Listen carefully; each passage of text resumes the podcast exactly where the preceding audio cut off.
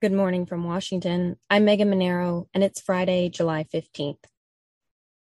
This is CQ Roll Call's morning briefing, and here are the top three headlines you need to start the day. House Democrats vote today on two bills to protect access to abortion. The first would protect the right to an abortion and the right of healthcare providers to perform them. A version of the measure passed the House last year, but stalled in the Senate. The second bill would prohibit people from restricting or impeding interstate travel to obtain an abortion.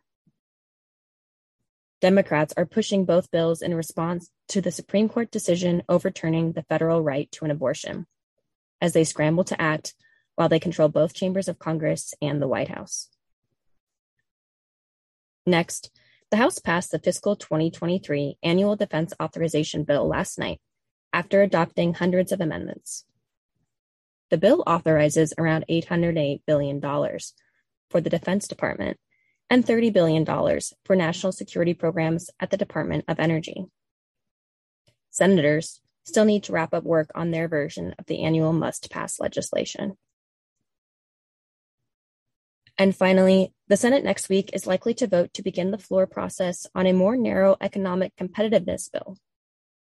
The legislation would provide $52 billion and funding for semiconductor manufacturing grants and investment tax credits for the chip industry. Check CQ.com throughout the day for developing policy news. And for all of us in the CQ Roll Call newsroom, I'm Megan Mineiro. Thanks for listening.